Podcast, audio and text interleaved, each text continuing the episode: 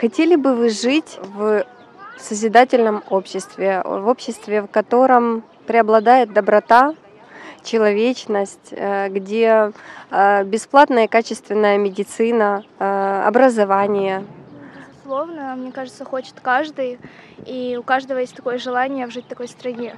Да, потому что сейчас у нас есть очень много проблем насчет экологии, насчет медицины, Э, равноправия также между женщиной и мужчиной. Хотели бы вы работать не 12, не 8 часов, не 10 часов э, в день, да, а 4 часа в день, 4 э, дня в неделю, вот, иметь достаточно времени для того, чтобы проводить это время с семьей, там, заниматься творчеством, правда? Ну, да, конечно, да. Это безусловно, каждый хочет такое, чтобы было.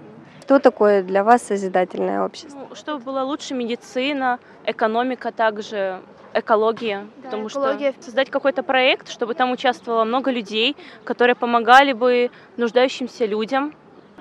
Должна преобладать в обществе любовь к, к друг другу. Да, да конечно. конечно. Должна и больше показывать, наверное, в СМИ тоже эти проблемы. Да, нужно это все оговаривать, конечно же, и в семейном кругу, потому что сейчас э, большое недопонимание между подростками и их родителями, поэтому это все нужно оговаривать.